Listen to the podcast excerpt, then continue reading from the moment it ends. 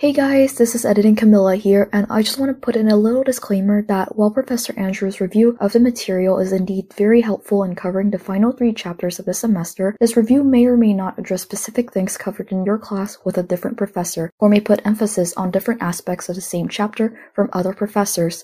To be safe, please do consult your professor personally for any specific question or concern, and once again, please be aware that there may be minor discrepancies between each class's material. Without further ado, let's begin the review. Welcome to the Intro to Psych Review Podcast. The idea for me is to kind of go over the three chapters that you have for your final exam. It's the memory chapter, the learning chapter, and psychological disorders. So I'll start with the memory chapter. And I think the way I'm going to focus this is really for you guys to see what the important concepts are for every chapter and the things you should be familiar with. Because remember, the, this is not going to be a multiple choice. choice. Uh, well, there's a couple of multiple choice, but it's more going to be about comprehension, and there's maybe two or three questions per chapter. So because of that, I'm really going to be sticking to the big topics, not a lot on the details. So it's really about your general comprehension of the major topics. So Chapter six, memory. Memory is uh, a chapter that's kind of split into, I'd say, like three main sections. So the first section being really what the three-stage model is and understanding the idea of information flowing from a sensory memory to short-term memory to long-term memory. And when something is stored in your long-term memory, when you retrieve it, it's brought back to your short-term memory. Once it's in your short-term memory, it can be changed there. And And because it can be changed, you need to also resave it again. It's kind of like saving on top of saving. So the idea of this system is really about understanding how the flow of information is happening and how essentially each box functions. What's the difference between sensory memory, short-term memory, and long-term memory? And what can impair? And what can improve every step, you know, like going from sensory memory to short-term memory. It's about paying attention, you know, whether you rehearse the information, you make deep encoding, et cetera. So the idea here is I want students to be comfortable with this system and how the movement of information goes from one box to another. The inner workings of the box should be somewhat familiar. So the fact that, you know, sensory memory has echoic and iconic memory. Short-term memory has limits, you know, seven plus or minus two items. And the fact that long-term memory has a great capacity, we think it's essentially kind of long-term. What's also important in long-term memory is how long-term memory is organized in the sense that it has explicit memory and implicit memory. And it's important to understand that to have access to these types of memories requires different systems. The explicit memory is much more hippocampal based than implicit memory. So someone that has trouble with semantic memory might not have trouble with procedural memory. But if someone has procedural memory problems, they might also not have trouble with semantic memory. It depends where the injury is. So when you know what the injury or the type of amnesia a person has and they're having with trouble with certain types of memory, you can, you know, if they have trouble with semantic memory, they'll definitely have trouble with episodic memory. So I want the students to be able, like, you know, if I give you a situation and I say the person can do this and can't do that, A, would they be able to do this? B, would they be able to learn to play the violin? Would they be able to remember their fifth birthday? Right, that's kind of the understanding and playing around with this system that I want students to be able to understand and comprehend. There is, so the idea of understanding the role of the hippocampus and anterograde and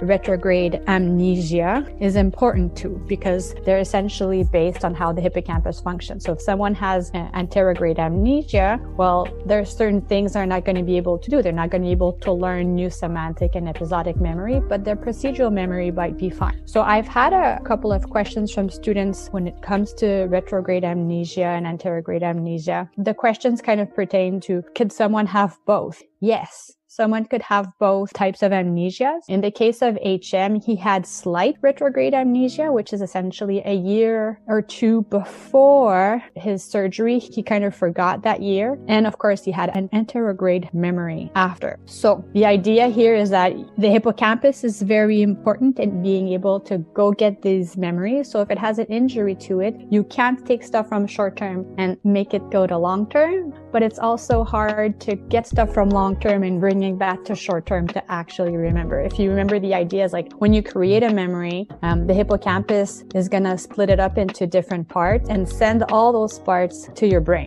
And then when it wants to recreate that memory, it's going to go get all the pieces and recreate it so that you can actually remember. So it's never like a video. It's never like a, you know, a snapshot of what happened. It's, it's you creating and recreating that memory. The role of sleep is very important um, in consolidation. So stuff from short-term to long-term memory is very important here. I've had questions about if you don't sleep, can you still create a memory trace? Yes, you can, but it's probably probably not going to be as deep, and it's probably not going to be as stable. So that means that that memory trace could fade if it's not properly encoded. So there is some consolidation that happens during the day, of course, but to make it really strong, sleep is pretty much almost necessary. So that's definitely the concepts of what I want you to understand when it comes to the model of the memory system. What can hinder it? What can make it better? If you can't do certain things, can you do others? So how the system is going to be affected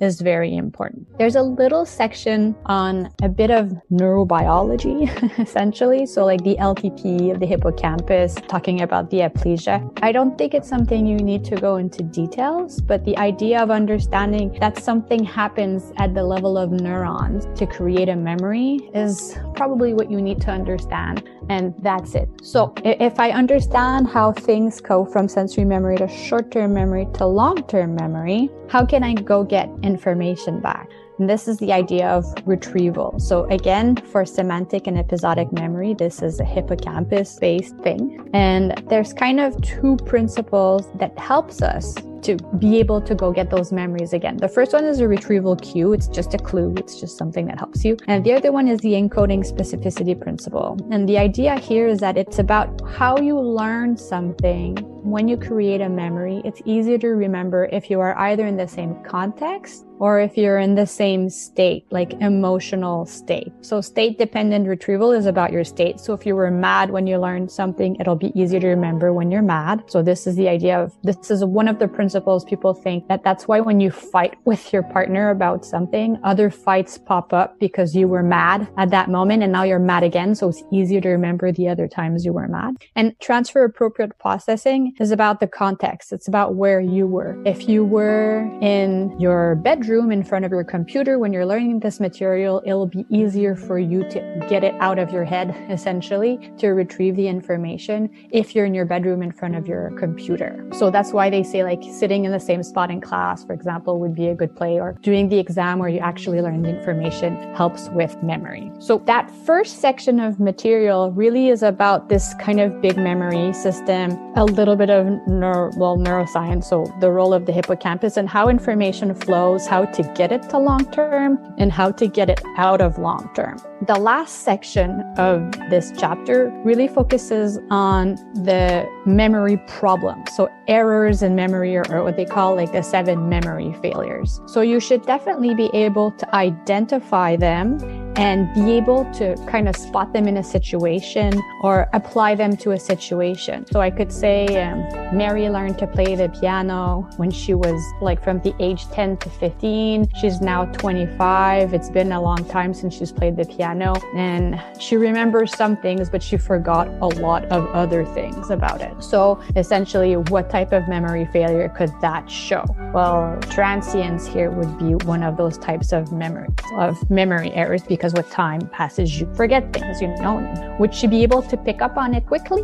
Probably. But at the beginning, she'll, she'll have forgotten a couple of things. So the idea of being able to identify them, be able to understand their roles in certain situations. You know, we've talked um, in the Vox video that you watched, we talked about the role of memory and eyewitness testimonies. So how can those memory failures be implicated in these types of situations would definitely be questions that you could, could be faced with it. So less about finding the definition of something, but more about what will be the role of this memory failure in this situation, or what's the difference between these types of memory failures. So you should be able to be comfortable with them. So to me, that's the two kind of big chunks of this chapter, the three-stage model, how it works, and how the flow information goes from one place to another, and how you get information back out, and how can memory essentially go wrong. That's how I see this chapter and the things that I feel like you should focus on.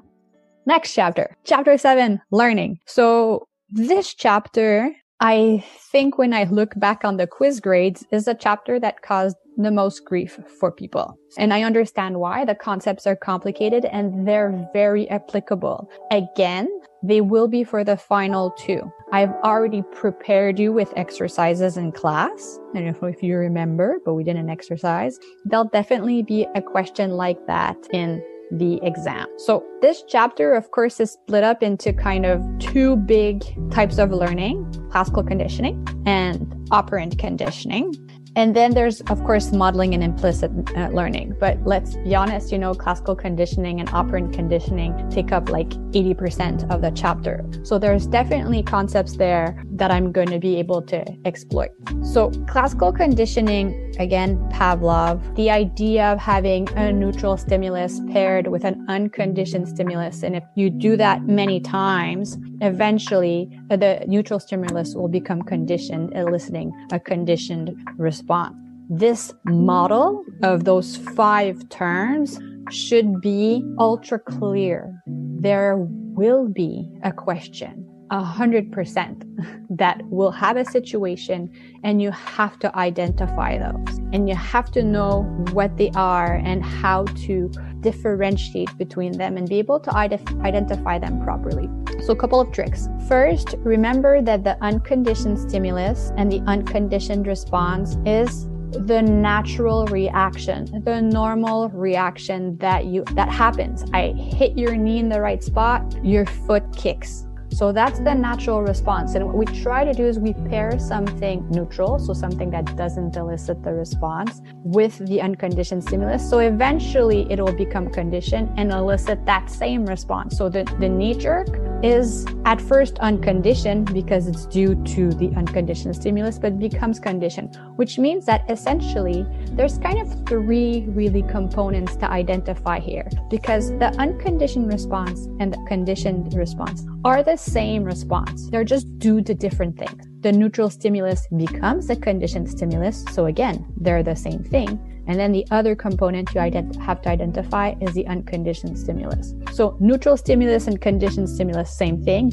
Unconditioned response, conditioned response, same thing. And then the unconditioned stimulus. And if you look at the exercises we did in class and the Pavlov situation and all of that, you'll see that essentially, like, I use exactly the same words to answer this question, and that's what it should be.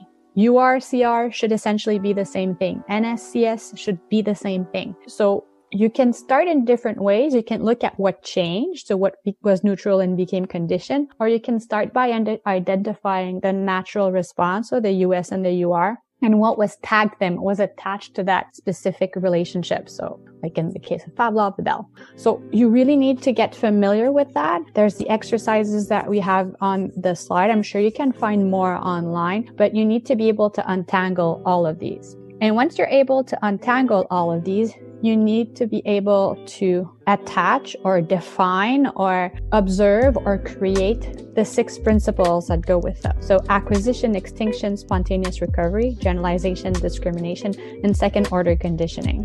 So like we did in class, it's not just about identifying that, but, oh, in this situation, what's acquisition? In this situation, how can you, what would a generalization imply, or what would a discrimination imply? So you need to be able to come up with these. If you want a quick, a quick review, acquisition is really acquiring a new behavior. So it's learning the paradigm. It's pairing the neutral stimulus with the unconditioned stimulus until it becomes conditioned. Once that's done, you've acquired the behavior. If you show the conditioned stimulus a lot, alone, not with the unconditioned stimulus, the response decreases. That's extinction. The behavior is becoming extinct. It's going away. If you give a subject a break and then you show the C S again, their response will come back. That's spontaneous recovery. So y- you need to be able to not just explain them in the words that I just said, but you need to be able to apply them to a specific situation. So in class, we did the perfume. So it could be, uh, you could start, uh, the perfume could make you want to shop, and it could make you want to shop just at that store, or it could make you want to shop at any other store. So that would be like generalization versus discrimination. Second order conditioning. Well, maybe on the perfume bottle, there's a logo. So now you condition, you associated the, the perfume with the logo, and now just seeing the logo makes you want to shop. So I, I can, I mean, I've said it in class and I'll say it again. There will be a situation where you have to do the classical conditioning paradigm and applying these basic principles. There's also at the end of the PowerPoint, a couple of links that you can go watch to kind of review this in other ways. And it talks about the whole Pavlov classical conditioning. So be comfortable with those, be familiar with them, and watch out for the type of learning that I'm talking about. Like in a question, if I ask about classical conditioning, I'm talking about classical conditioning, not operant conditioning. That's one of the mistakes students kind of made sometimes in the past, is that like they'll explain classical conditioning, but I asked for an operant conditioning paradigm. So you have to make sure that you read properly the question. The second major learning principle is operant conditioning. And operant conditioning is going to be, I mean, the big difference is that it's all based on the consequences of your behavior, right? So I think a lot of students had a little bit of trouble with terminology in the last quiz. The idea of reinforcement and punishment and plus or minus. So the idea is when you do a behavior, if there's a consequence and that consequence makes you increase your behavior, it, it makes you want to do the behavior again, it's a reinforcement. If it makes you want to stop doing the behavior, it's a punishment. That's the first question you need to ask yourself. Is this increasing the behavior or is this decreasing the behavior? The plus and minus really come into what type of consequence was it? Was it something added or was it something that was taken away? So a lot of students struggle with the question about the, if I have a headache and I take Tylenol, and next time I have a headache, I'm going to take Tylenol again. If Tylenol is effective, so it takes my headache away. Next time I have a headache, am I going to take Tylenol again? Yes. So taking Tylenol and it removing my pain increases the likelihood of my behavior. So that's a reinforcement. And what was the consequence of me taking Tylenol? Well, my headache went away. So it took away something. So it's a negative reinforcement. Enforcement. So first question, is the behavior increasing? Is the person doing it again? Or is it stopping? Or is it decreasing? And that's when, that's the first question that determines if a reinforcement or a punishment. And I think that's super important. And that's where students make a confusion. And then the plus or minus is really about what the consequence is. Is it something that was given or is it something that's taken away? So this is important. And there will be, of course, questions on this where you have to identify these. The other big topic in operant conditioning is the schedules of reinforcement. So the schedules of reinforcement here are not about the behavior, but they're about the reinforcement. So if I say that something is on a fixed schedule, that means that it's something that is predetermined and I'll be able to anticipate it. If it's on a variable schedule, I never know when my treat is going to happen. Sometimes it will and sometimes it won't. So that's the difference between fixed and variable. Is it predetermined or is it, you know, random? Predetermined is fixed, random is variable. The other distinction is interval versus ratio. An interval means an amount of time. So not a number of times, that's ratio. An amount of time, I mean every thirty minutes, every hour. It doesn't matter how many times you do the behavior, it just matters how much time flew by. Versus ratio, which is the number of times you did the behavior. Did you, every ten times you jump.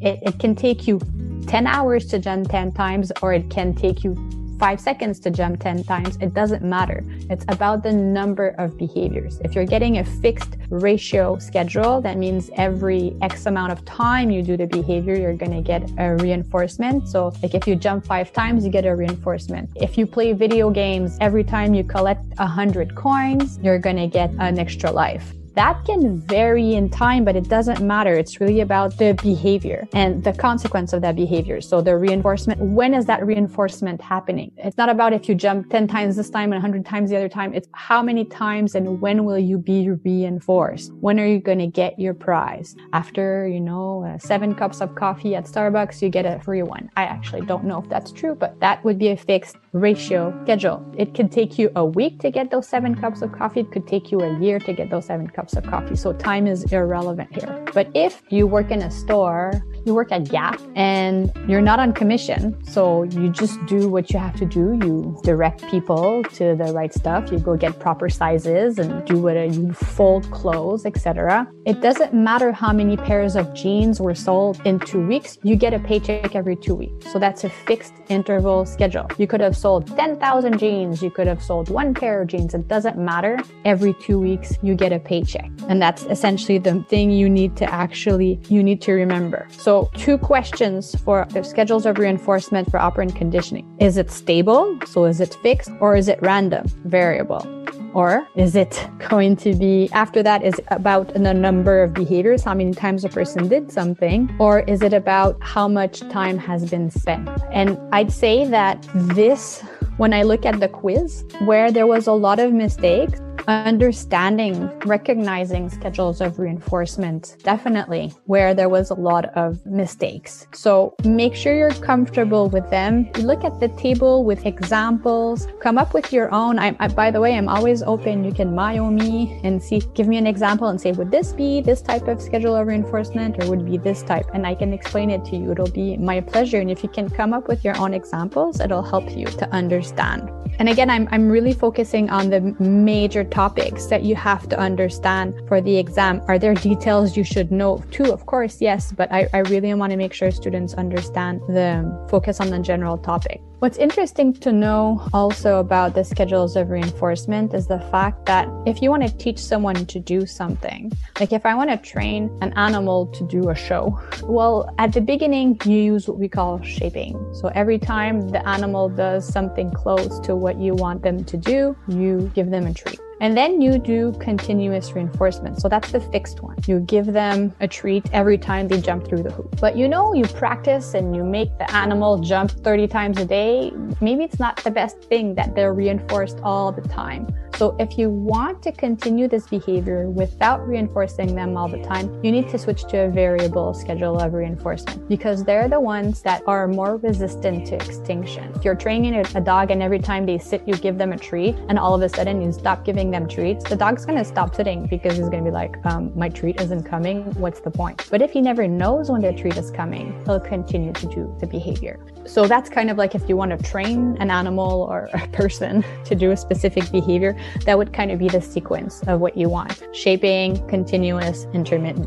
Then the chapter, well, it talks a little bit about other concepts, but the two other types of learning that we see are observational learning and implicit memory. So observational learning is simple. I think students don't tend to have so much issues with that. It's monkey see, monkey do, and we have brain structures that are in place to kind of help us learn by observation. So it trains our brain to do things when we look at someone else doing something. And you'll notice that, you know, anytime you want to try to do something new, it's always kind of nice to look at someone else do it first. So our brain is programmed to look at other individuals and learn from how they're actually behaving. So that's what the Bobo doll experiment. I wouldn't necessarily ask you to explain the Bobo doll experiment, but understand the principles of what observational learning actually is. And then the last type of learning is implicit learning. And this is kind of learning that's out of your awareness. If you have trouble understanding implicit learning, go back to chapter six with the idea of implicit memory. They go hand in hand. To do implicit learning, you have to implicitly remember it. To, you know, if you learn something, you need to remember it, so you do it again or not do it again, essentially. So the idea here is that sometimes we'll learn things that we don't realize that we're actually learning. So like the examples that are there are um, the, the sequencing, the grammatical strings and the non-grammatical strings. But it's the idea of um, like habituation is one of those examples. It's like when you smell a bad smell, eventually kind of you don't smell it anymore. Well, it's like that too. Like you might not realize that you're learning something, but it's there. It's a process by your brain is actually learning without you really knowing it. And it's hard to explain because you're unaware that it's happening. So it's hard for it to be tangible. But aside from recognizing it, I don't necessarily need you or want you to understand anything more about that. Being able to recognize that, oh, this is implicit learning is kind of fine. It's linked with implicit memory. So it's essentially on the procedural learning and priming phase. So priming and procedural learning are there. It's kind of the idea of learning to tie your shoe. Like, it's not like learning math where you learn stuff by heart. You tie your shoe and today's a little tougher and it gets easier, it gets easier, it gets easier through practice. That would be a type of implicit learning. It's not something that you necessarily do actively. It just gets easier because you're practicing. It's part of procedural learning. So again, if you're you're kind of confused about this topic, go back to the memory section on implicit memory and just think of them as being somewhat the same process. One is about being getting it again in your brain, and the other one is about using it later on. So it's both steps. So again, for this chapter, classical conditioning, operant conditioning, definitely the major topics. In classical conditioning, understanding the paradigm. So the N S, U S, U R, C S, C S, C R, you know them. And then the six principles uh, that go with them. For operant conditioning, understanding the idea of positive and negative punishment and reinforcement and understanding the schedule. And then just generally getting, recognizing what observational learning is and implicit memory, implicit learning. So the last one, psychological disorders. This chapter has kind of natural parts of it. So the first part is really about kind of the background of psychological disorders, what they are, how we define them. So we talk about the four Ds. Deviance, distress, dysfunction, and danger. And the idea about these four concepts is that even though we try to have the best definition for what a psychological disorder is, it's hard to have a perfect one. They're always going to have drawbacks, and you should be familiar with those drawbacks. Kind of like the idea of deviance. Deviance is what's different from the norm. Well, you know, what's normal here isn't normal anywhere. And it's not because something is abnormal is necessarily a psychological disorder either. So it's touchy. It's hard to actually define abnormality is what kind of needs to be understood from that. Then we go into the different models. So you should be able to recognize and understand the three kind of main models, the biopsychosocial perspective, the medical model, and the diathesis stress model. So be able to, I could ask a question like, from the biopsychosocial model, how would you think general anxiety develops? So if it's biopsychosocial model, there needs to be a biological cause, a psychological cause, and a social cause. So biology, well, what do you know about general anxiety? We think it has a problem with the GABA neurotransmitters, so talk about an imbalance or problem with regulation of GABA. Psychological, well, people with a general anxiety tend to anticipate the worst and tend to think the worst is going to happen all the time. So it'd be like kind of a, a negative or a catastrophe bias, you know, like always kind of think those things. So your way of thinking is a little bit distorted. And then social, well, a social environment could be like lack of social support or, or being in an unsafe environment. You know, if, if you're someone that's scared that something bad's going to happen, but you also live in a war zone, it's kind of realer. So the idea of, but it's not because you have distorted environment that necessarily you'll develop the disorder. It's the biopsychosocial model, right? So you need to have the three kind of causes together. So that would be an example of how you would actually explain that. And then essentially it really goes into the disorders. So I think the activity that I, I gave in class about the grid to kind of get your thoughts in order is important. I do want students to be able to distinguish between the different types of disorders and within a category, which type of disorder it actually is. So within anxiety disorders, there's phobic disorders, there's panic disorder, and there's general anxiety disorder. On the test, if I give you a situation with a person and specific symptoms and you think it's an anxiety disorder, I need you to be more specific than that. I need to say which anxiety disorder is that. It'd be clear on the test. So you need to be able to differentiate them. And the thing with anxiety disorders is that however they tend to correlate. For example, like, well, phobic disorder is a little different, but panic disorder and generalized anxiety disorder can like co-occur, but I wouldn't do that on a test, you know, like I'd make it very distinct. So panic disorder is having like these panic attacks, and general anxiety is having this kind of always present excessive worry about different things. And phobic disorders, well, it's an extreme fear. I have either like a, an object, you know, like super scared of spiders, or social phobia, which is going to be more linked with being scared of like being publicly humiliated or embarrassed. I won't ask you to go that specific, just saying phobic disorder, that's fine. So for every disorder, you should be able to know the symptoms. You should know a little bit about the background of like why we think they arise, at least the ones that I explained, because we don't know all of them. So why we like, what are the theories behind anxiety disorder, for example? And I then I didn't focus so much on treatment, but just understanding kind of a little bit where they come from. You know, like being able to know that we see them more in men versus women, or we think it's their neurological factors, that there's neurotransmitter imbalance, essentially, is what you should know. Understanding that O C D is not an anxiety disorder anymore, and why. The idea that they redid the D S M and that it doesn't have the same neurological background. So that's why it's separate on its own. And of course, being able to recognize it.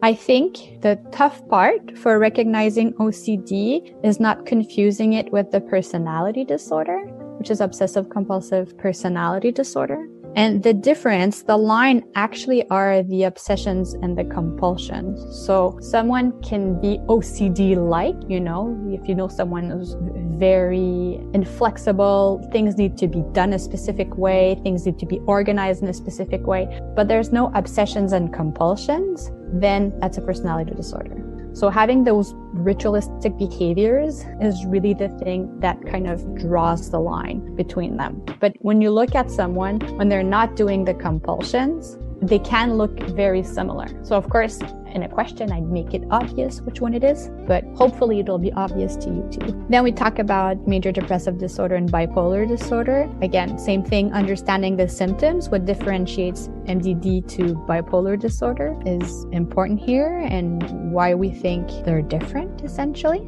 And why do we, like, are there differences in how they actually arise? Because, you know, we do think that there's some common links between them, common genetics, common stressful life events, et cetera. And then the other disorder that I focused on is schizophrenia. So in schizophrenia, you really need to first be able to recognize it, so know the symptoms, know what's a positive, know what's a negative symptom. And again, the complication when it comes to schizophrenia is being able, again, to distinguish it from the autocentric cluster of personality disorder.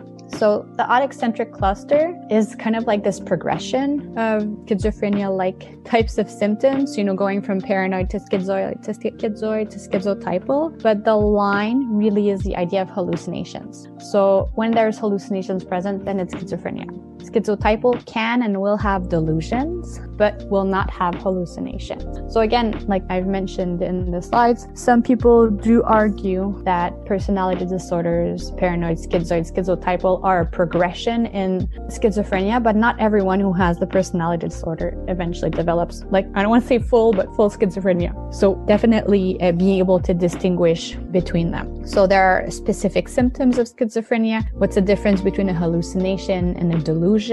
So be able to recognize those symptoms. You know, if I ask you a question about, here's a person, these are how they're acting, their symptoms, diagnose them, tell me why. Well, you have to tell me, well, this happened, this is a hallucination, and this hallucination is linked to schizophrenia. So you need to be able to point out these symptoms to me so that I can actually understand your thought process of why you're diagnosing this person that way. So of course, um, there's a little bit of background on schizophrenia, schizophrenia, how and why we think it develops, the risk factors, et cetera.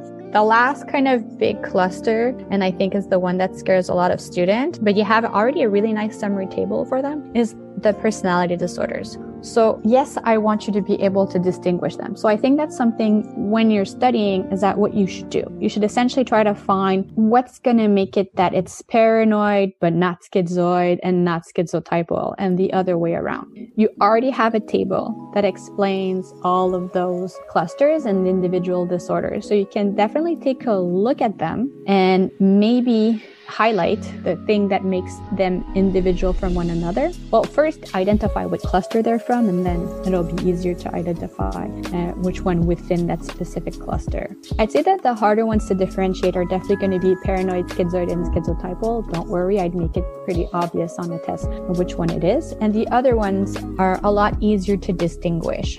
So be familiar with the symptoms, be familiar with what a personality disorder actually is, and understand a little bit the background of these disorders, why it's hard to understand, uh, why it's hard to treat.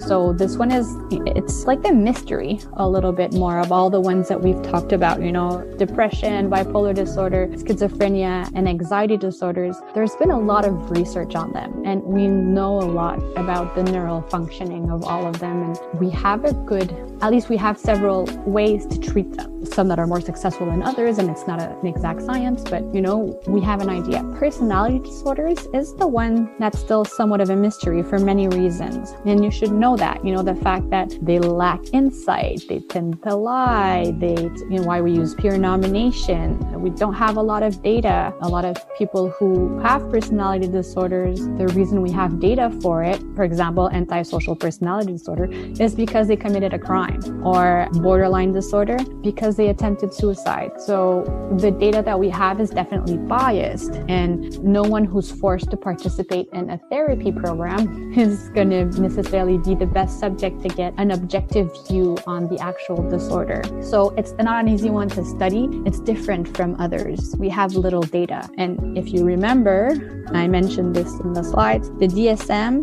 refined a lot its categories. And they changed, you know, mood disorders were depression and bipolar disorder. Now they have their separate categories. O C D isn't anxiety anymore. But personality disorders, they didn't change anything from the previous version of the D S M because of all these issues, because we have very little data about them. So, you know, the D S M tries to stay away from categories, but this one is still within a category. So they tried to change it, but they didn't have enough scientific background for it. So for this chapter, first understand the background of what a disorder actually is, and the models, how we define them. And then it's about knowing knowing each of the disorders, their symptoms, their causes, and be able to differentiate them. So be able to relatively easily, in a short amount of time, of course, diagnose someone with obvious symptoms. You know, I'm not expecting you to do uh, twelve hours of therapy with someone to diagnose them. It'll be a little blurb. You have to figure it out. So be comfortable with, you know, first identify what category is this. This is, um, I think I'm going in mood disorders here. And then you can kind of identify, oh, is it depression? Is it bipolar disorder? But be familiar with the symptoms, and specifically the symptoms that distinguish each disorder from another. Depression isn't bipolar disorder. Bipolar disorder has some depression, but also has a manic phase. So if you have a, a patient or a blurb of an individual in front of you, and they talk about only depression, and we never talk about the manic phase, well, then it's most likely depression. But if, if there's mania, then it's not depression, it's bipolar disorder. So you need to be able to kind of see them. And of course, I won't write, the person has a manic phase, but I'll explain, I'd write someone what a manic phase actually looks like. So really be familiar with those. Again, I didn't cover every disorder in the book. That's fine. Focus on the ones that I did. And yeah, have a good understanding of them. And I think I'm done rambling.